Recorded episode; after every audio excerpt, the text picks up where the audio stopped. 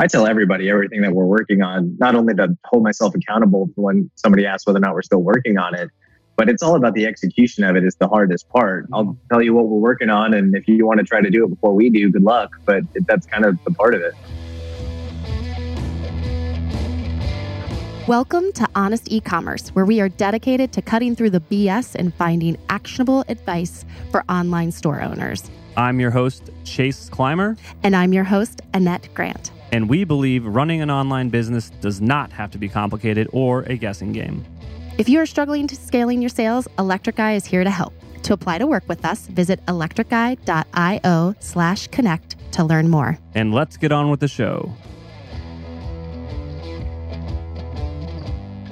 On today's episode of Honest E-commerce, we welcome Tommy Stalknecht. Tommy helps musicians distribute their music through Shopify, solving a very old problem.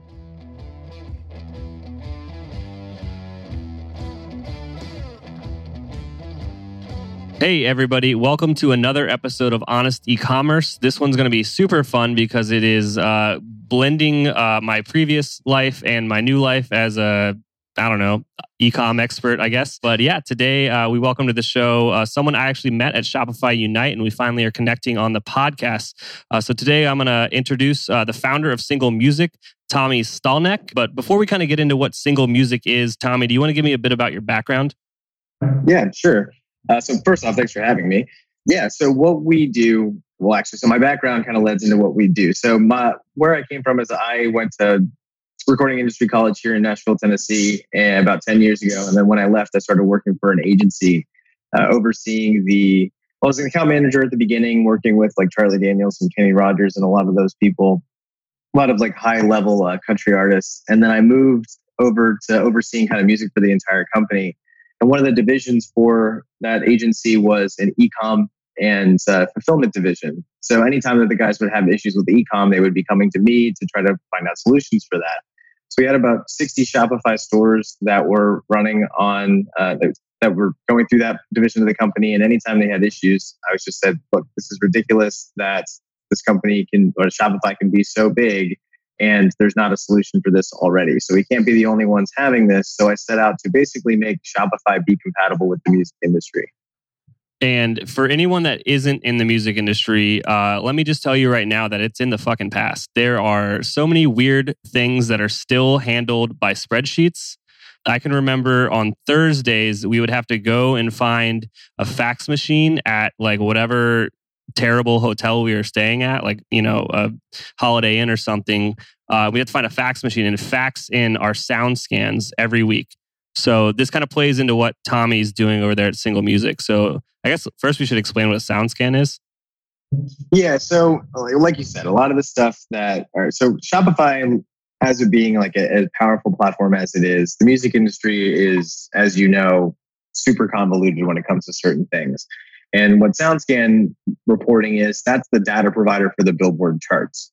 So they have scheduled times. It's basically every no, there's it's a little bit different for digital and physical albums, but basically you have to submit your sales to through SoundScan for in order for those sales to count on Billboard. And prior to single, that was a manual process, just like you had described. So every week, artists would either have to manually put that stuff in, or merchandisers would have to do it for their entire roster or labels. And so what we did, and one of the main things that Single does is report all of your sales automatically. So you can just start selling records, things like vinyl, whatever, digital, and we will make sure that they are counting onto the Billboard charts. Yeah, this is insanely like next level compared to what I remember doing back when we were touring. Uh, but back, I guess, when I was doing it, uh, it was right before uh, streaming came into the mix. It was right as iTunes was kind of in its heyday. Uh, but at the, I guess when you're selling merch back then, it was definitely more a cash based thing. And now with technology, people are doing this. It's probably more credit cards uh, at, at the merch table uh, and tracking all that automatically is like t- so much further ahead than, you know, we had like an Excel spreadsheet and it was just super annoying.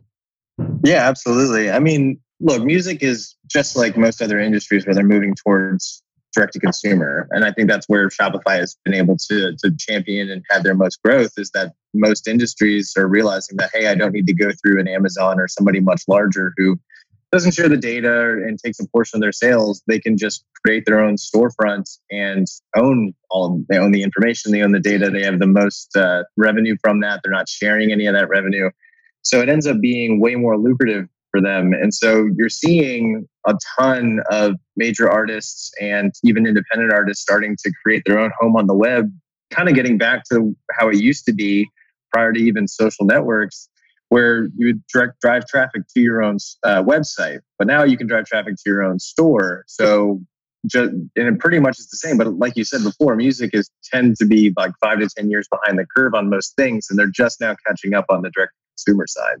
Absolutely. So the cool thing to think about with music, modern music, modern bands is they are legitimately brands more than they are bands or musicians. They are building a brand when it clicks on in their head that they have this established like community behind them as a musician or as an artist and they can tap into that with their you know to a with a direct to consumer retail site they're making so much more money nowadays record labels even see that. So just in the, the day of age now uh it you make your money from merchandise and from touring. You don't really make it from cd sales anymore uh especially now with with streaming. Yeah, I mean, it, you don't make as much money from recorded music in general. And you're completely right. I mean, when I was working for that old company, and I, I wasn't necessarily so much on the merchandising side, but I have enough experience in it. Uh, like the merchandising, I mean, is like you go to the Foo Fighters website. Obviously, they're not coming up with the designs and stuff. They traditionally work with a merchandiser to to find the designs and all that kind of stuff. So that was part of what my company did, or that that old company. And when I would sit there with them, I would say, look, the main thing that you want to do is present yourself as a brand. So somebody would want to purchase the t shirt or purchase whatever items from you as if they were standalone items, if they weren't a fan of yours. So you could have, rather than just having your name emblazoned on a t shirt, you could have a very cool design that even if I don't necessarily like the band or I'd never even heard of them, I would still want to purchase that when you see even more and more different major artists, good examples being like Drake, Drake doesn't really even sell much of merch branded as Drake. He sells everything as OVO, which is his clothing line. So he has two kind of separate businesses, but they're obviously commingled in the sense that he's making money off merchandise as OVO, but OVO can sell merchandise without having his name on it. So somebody can just go buy the little owl and all that kind of stuff and be seeing enormous gains doing it that way. Yeah, I just think that musicians and in general just have such a, the upper hand when it comes to content marketing because what they're producing is the top tier of content you could ever think of. Yeah, I mean the other part too is so most brands have the disadvantage that they have to create the relationship with the consumer. And so you want to sound hip and you want people to want to hear what you're saying when it comes to entertainment and music, when you already have fans, they will they want to get your newsletter. They want to hear from you. They want to know, and they're way more open to hearing from the people that they already have a relationship with. And the music is the marketing piece for the rest of their their stuff. I mean, I, I say that I don't want to sound like I don't have any like a value for the music. I'm a, a massive music fan, obviously, but when it, just like you said, merchandising and touring being what they're making their actual money from, it's the music that got them the fans so they could tour or they can sell merch. Yeah, I mean, I don't want to play down the value of music in this. This is definitely just coming from like a business perspective, and this is how it is in the modern day with uh, just how the music industry works. But uh, it's just, it's so cool to see how things are starting to tick into that modern direction. Um, so let's uh, kind of talk a bit about the app again. I mean, like who's using the app? You know what I mean? Is it just random people off the street? Like who's, yeah, can you say any artists that are using it? Oh, yeah, of course. Uh, so we work with um, T Pain, Foo Fighters, 30 Seconds to Mars, Five Seconds of Summer, uh, independent labels like Smart Punk and Dine Alone Records we have about a thousand artists that run through the platform now. So, uh, and I would say predominantly it's the, the highest tier artists. And then the, it's probably about 60 40. And then 40% of it being just independents that find us or don't have a solution for reporting their own sales. So, when I was starting the company, my path to market was to approach other merchandisers like the, the one I was working for to say, hey, I, I know you guys are having these problems because we had those problems And so creating solutions for problems that we knew already existed makes it a lot easier when you're going to somebody to say, look, we're solving a problem. We're not trying to just like sell you on just like these newfangled ideas that sometimes you see in the music space. So we're, we're a problem solving company for sure. Support for our podcast comes from our friends at Simplr, a new way to staff 24 7 sales and customer service on your e commerce store. It works with your existing email and chat platforms, so setup is quick and easy. Simplr's network of on demand, US based Simplr specialists are standing by to answer your customers' most common questions. Set it up for free today and then turn it on or off depending on your customer volume. You only pay $2.25 for every resolution. No hidden fees, contracts, or minimums. Close more sales with Simplr by staffing your email and live chat around the clock with Simplr specialists. Start your free seven day trial at simplr.ai slash honest. That's S I M P L R dot AI slash honest. So now that you've been kind of doing this for the last couple years, what kind of trends are you seeing with some of these bands and how they're kind of capitalizing on owning that direct to consumer relationship? Are there any trends that you see or just like things that stand out? Yeah, I mean, uh, with the resurgence in vinyl, most people, if you're not in the industry, don't realize how much of a comeback vinyl is actually having. And it's, I think it, it's a reaction to streaming. So people want to feel like they're supporting the artist directly. So, and, they, and I think most people have just seen through general news reports the payments on how streaming doesn't necessarily pay as well and how independent artists can be struggling on that. But we see a ton of sales still existing for CDs, even. I don't, I don't even have a CD, CD player in my car, but people still buy it because they understand that that's directly supporting the artist. So we see a lot of uh, bundling of digital and physical together, bringing the concept of buying a t-shirt and here's a CD into the digital age. So buying a t-shirt getting a, a digital copy of the record. Ton of that, uh, and obviously those count on SoundScan as well too. And then you can do like vinyl sales are still doing very well. Uh, CD sales, even cassette tapes are doing very well. But I think the biggest overall trend is goes back to what you're saying about the brand side of things. As long as you have good design, and there's so many fantastic visual artists, and a lot of musicians are either visual artists themselves or have friends that are. And as long as they're creating good packaging and they're actually branding themselves very well, they tend to sell a lot better. I mean, not to, I'm not going to put name any names or anything like that, but we've worked with independent artists that have sold tons and tons of records, like five, 7,000 units and hit number one on uh, genre specific charts. And I've seen very, very large names that anybody on this podcast would recognize sell effectively nothing because the merchandise that they had just wasn't good. So they, they would end up kind of just putting something out there and expecting that they're going to sell because they have their name and people just don't buy it because it just looks like crap. That's a fantastic point actually. I think that some businesses, not even just not even like musicians or bands or or anything like that. It's just some businesses in general think once they kind of make get over that first hump and they start to see those sales or they start to see that traction, they can, they can just slap their name on any old thing and it's going to sell. And that is so wrong. Uh, it's got to be curated. It's got to be what your audience wants. It's got to be cool. It's got to be hip. It's got to be sexy. You know what I mean? It it can't just it can't just be you know oh well here's ten things in a catalog we can throw our logo on. Let's let's do those. That's that's a pathway for ruin. Yeah, definitely. And I mean, the other cool thing too is you're seeing a lot more creativity in what people are offering. Uh, we had like uh, Lil Pump. Lil Pump is a, a rapper, and he put out uh, chains on his website, and those chains sold a ton. So he had these custom made chains that were uh, silver, and when we put them up there, weren't necessarily expecting them to sell as well as the rest of the merch. And those, I think he sold about seven thousand just individual chains. That's wild. You know what I mean? Especially because the price point on that was probably more than like a t-shirt, which is probably what most people think about when they think about bands and, and musicians. It's like, oh, they're just selling t-shirts, right? Yeah, I mean that's kind of the the easiest path for anybody that doesn't think about it creatively.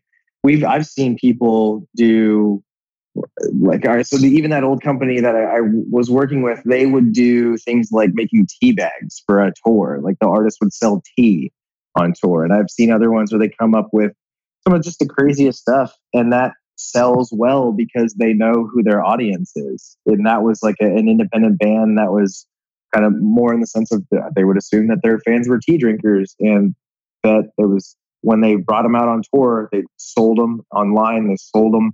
And it's uh, just being creative and understanding who your audience is outside of just selling them a t shirt. Absolutely. I actually, uh, notably recently, I know of a band, uh, they were in the metal scene and they sold hand axes with the release of their album. Exactly. I mean, that kind of thing. And it does really well. So I think that that's part of the, the biggest thing is to set yourself up uh, like uh, outside of uh, differentiate yourself. There's just so much content and there's so much stuff that somebody can buy that showing something that's cool and trinkets and things that are unique are selling a lot better than just the basics that people are used to. Like I don't necessarily buy band T-shirts anymore, but I'm really big on collecting uh, art prints, either from shows or online. Oh yeah, covered in art prints, just because those are what I like to have, and I think it's cool to have visual art, and they last longer for me than a T-shirt because I'll just destroy it. But it's uh, yeah, I mean, there, there's a ton of cool stuff that you can sell. Absolutely. So let's kind of pivot a little bit here because, you know, any listener of our podcast is like, hey, I've got an online store. I'm not a band, I'm not a musician. So, like, how could we translate some of these efforts that are happening kind of in the music world over to just say like direct to consumer e commerce? Like, I, I definitely know there are parallels. Yeah, definitely. I mean, so we put out something recently that we call boost links. And the idea behind that is to, so bundling of a digital album with a t-shirt is a fairly common practice, but there's things like bundling follows to playlists or subscribes on YouTube and that kind of thing. So when somebody purchases an item, uh, the person that purchases immediately gets delivered a an email that has the, a link list set of whatever platforms that you want to promote. So that could be so brands doing a lot of their their culture marketing is setting up things like playlists on Spotify. So you could be a makeup company that has a weekly playlist on Spotify that has different music that you feel relates to your brand, and you can funnel fans or your uh, customers to those playlists. And over time, if that playlist becomes big enough and has enough followers, you can monetize placement on that playlist. So not only can you promote yourself through music and marketing, but you can also create new revenue models through marketing that you might not have even thought of before.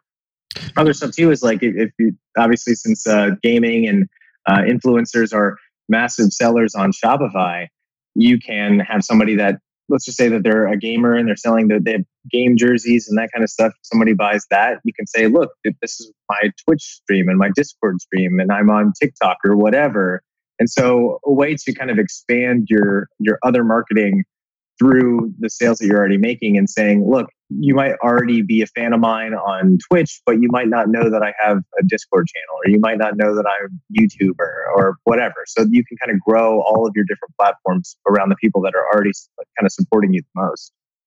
Absolutely. And just going back to the beginning, there is something that's I feel often overlooked with many brands, like direct consumer brands, is bundling a physical good with a digital deliverable. That can do wonders for your business. You just got to think about kind of what your target audience is into, uh, and you know, give them something cool. Uh, I've seen it done with like uh, ebooks. I've seen a, I've seen an interior design. They they can they cultivated like beautiful pieces for your home, and what came with your your products was like a interior design ebook on how to design your home better. Yeah, exactly. I mean, there's tons of, I mean, it's kind of the, it's content marketing as well, too. So a lot of people are saying how, like, obviously running blogs and becoming a kind of an authority in your space.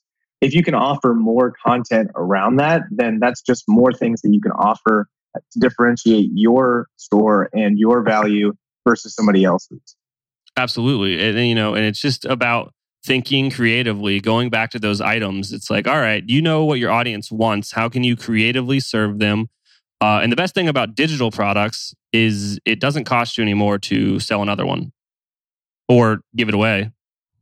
No, not at all. And that's the thing. And when you're talking about sending out an ebook or something like that, yeah, the cost is effectively uh, nothing. There's a little, we monetize on the music side of things because there's more into it to get it to go on to the charts. So we have to, to our software is a little bit more robust on that side of things.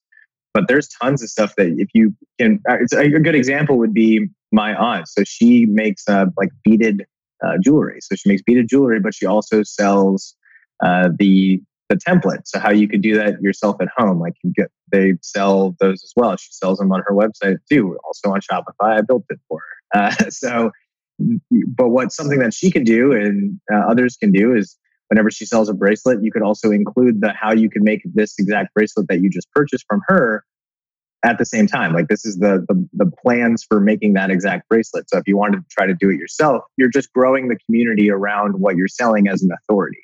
You know what? I think that's fantastic. Uh, I think people are oftentimes scared to give away their secret sauce, and it's like, hey, people are lazy. They they often just want you to do it for them. Oh yeah, I mean that's the thing where it's and whenever somebody has a great idea and they're starting a company, they always try to, to hold their secrets. I tell everybody everything that we're working on, not only to hold myself accountable for when somebody asks whether or not we're still working on it, but it's all about the execution of it is the hardest part. I'll mm-hmm. tell you what we're working on, and if you want to try to do it before we do, good luck. But that's kind of the part of it. Yeah, I think that's uh, kind of a calling card for a young entrepreneur, which I'm not knocking young entrepreneurs by any means, but often when young brands or young entrepreneurs reach out and they're like, hey, I want to tell you about this idea, but you have to sign this NDA. It's like nobody is going to be as passionate about what you're about to tell me or about what you want to do. Nobody's going to have the idea as flushed out as you do and you know what i mean it's it's not worth an nda no i did i used to do that when i was started like back in 2015 when i was first coming up with the idea i was doing exactly that. And then now i'm like this is everything that we're working on. So you stay interested in what we're doing. Absolutely. And especially when you're talking to smart people they won't sign ndas because technically if they're in a similar space i.e ecom almost nothing's proprietary. No, I mean, nothing that we, and that's the thing. We are very honest about what it is that we do here at Single. We're not creating something necessarily all that flashy. I mean, it's much better of an experience both on the artist and on the fan, but we are solving problems that have just been around for a long time. We're just, we're creating solutions that make their lives more easy. And it's kind of in a non sexy part of the, the industry. We don't work on the blockchain. We don't work in streaming uh, we just solve problems that we know exist. And so the biggest thing for us as an app developer is going to our agency partners and artists and just straight up saying what what are we missing? What do you want to see? What would be beneficial to you to help you grow your store? Because for us since we monetize on the music side we don't take any portion of the physical merchandise. Shopify handles all of that. But when you're running a digital album it behooves us to support you to get more sales because it benefits us as well so we have a vested interest in the success of our artists to make sure that when they sell, so we in turn also make money ourselves. Absolutely. Well, with that being said, I think we've kind of reached the end here. Is there anything else that you feel that uh, would be valuable to share with our audience here? No, I mean, I think the biggest thing is if if you're start, I have a plenty of experience in, in e-commerce outside of just music alone. And I think the biggest thing is understanding that it is a business. And I think a lot of people try to get into e-commerce at the beginning thinking that it's just this quick solution to start making a ton of money, not realizing that it is a full-time job. I mean, you're creating a business. So there's going to be tough times where it's not going to go as well or your sales won't be that great. It happens to every business, but it's how you work through those and then find the issues and then find the solutions to those problems so you can get to the next quarter. And then you'll have a, a better quarter and then it, it kind of pick up some snowballs and ups and downs, but just to not get kind of burnt out on it and understand that it's going to be a grind. Hey, Tommy, that's pretty much what Honest E-commerce is about right there is telling the truth and you hit the nail on the head. Cool, man. Well, thank you for having me. Thank you. We can't thank our guests enough for coming on the show and sharing the truth. Links and more will be available in the show notes. If you found any actionable advice in this podcast that you'd like to apply to your business, please reach out at electriceye.io slash connect. Please make sure to subscribe on Apple Podcasts, Spotify, or your podcast app of choice.